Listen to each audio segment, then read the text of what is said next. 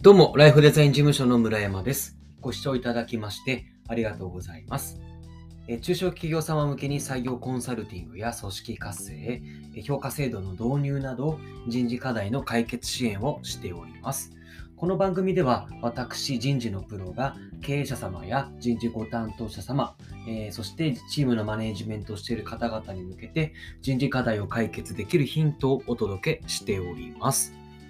えっと、前回ですね、会社の些細な出来事がま採用活動だったり、組織活性に活かせますよという、まあ、そんな話をさせていただきました。で、今回はその補足の放送回ということでお伝えします。はい。で、まあ、どんなのことかというと、簡単に振り返りをすると、まあ、会社でこんなことがあったんですよねっていう、まあ、日常的なこう会話ってあるじゃないですか。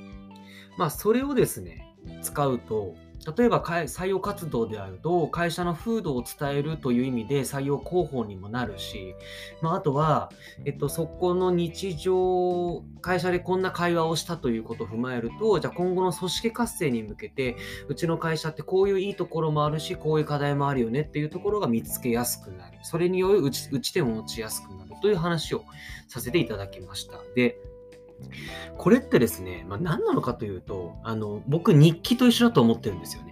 あの、今日こんなことがあったって、毎日日記つけてる人もいるかと思うんですけど、日記つけてる人ってって、多分、こんなことがあったから、まあ、こんないい、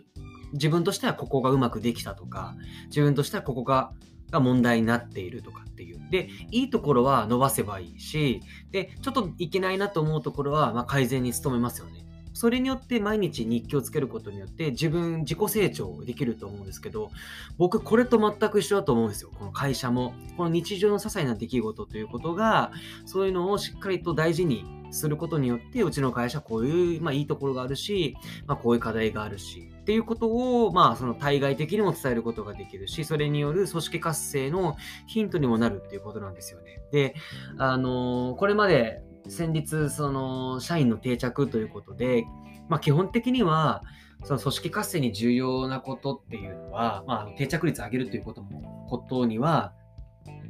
えーと適切なコミュニケーション、まあ、人と人との当たり前のこの大事にしているこのコミュニケーションですよね。適切なコミュニケーションとか信頼関係が重要だよっていう話をしましたが、結局その会社だろうと人だろうと僕本当一緒だと思うんですよね。結局、だって人と人とかが集まってできたその組織なだけであって、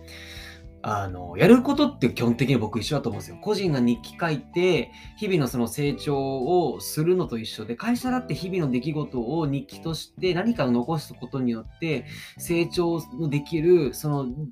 ベースになるはずなんですよ。あの、うん、本当にそれを思ってて、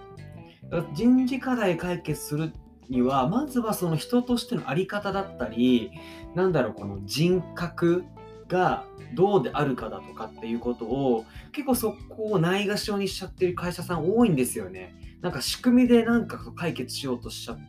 ている会社さん。まあ、それが別に僕はダメだとは全く思わないんですけど、いや、まず根本に大事なのは、その仕組みとかシステムではなくて、いや、今、あの、あるその組織においての適切なコミュニケーションが行われてるかだったとか、信頼関係がどうなのかだとか、あとはその、心理的安全性がちゃんとあるかどうかという、まさしくその人が集まった時に、人と人とが合わさった時に、弊害になっているものがないかっていう、僕本当そこにしか尽きないと思ってるんですよね。それを、あのー大事に大事にしてもらいたいなっていうふうにあの思ってます。なので、これ、あのー組織活性がうまくできている会社さんほど、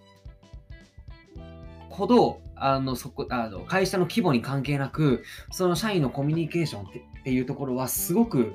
あの、重要視している会社さんが多いです、やっぱり。うん。やっぱその、人としてあるべき姿だとか、まあ、経営者がちゃんとした人格者であるだとか、うん、そこは、あの、どの会社にも僕は共通してるなって、あの見てて、見てて思うので、あの、ぜひ、えー取り組んでいただければいいなというふうに思います。はい。では、この放送を気に入っていただけましたら、チャンネル登録をお願いいたします。また、概要欄に僕の事務所の公式 LINE の URL を貼っておりますので、そこからお友達登録をしていただきますと、無料のメの無料のメンバーシップということで、直接僕に、えー、相談をしたりとか質問することができます。はい。では、えー、最後までお付き合いいただきましてありがとうございました。今日も素敵な一日をお過ごしください。ではまた。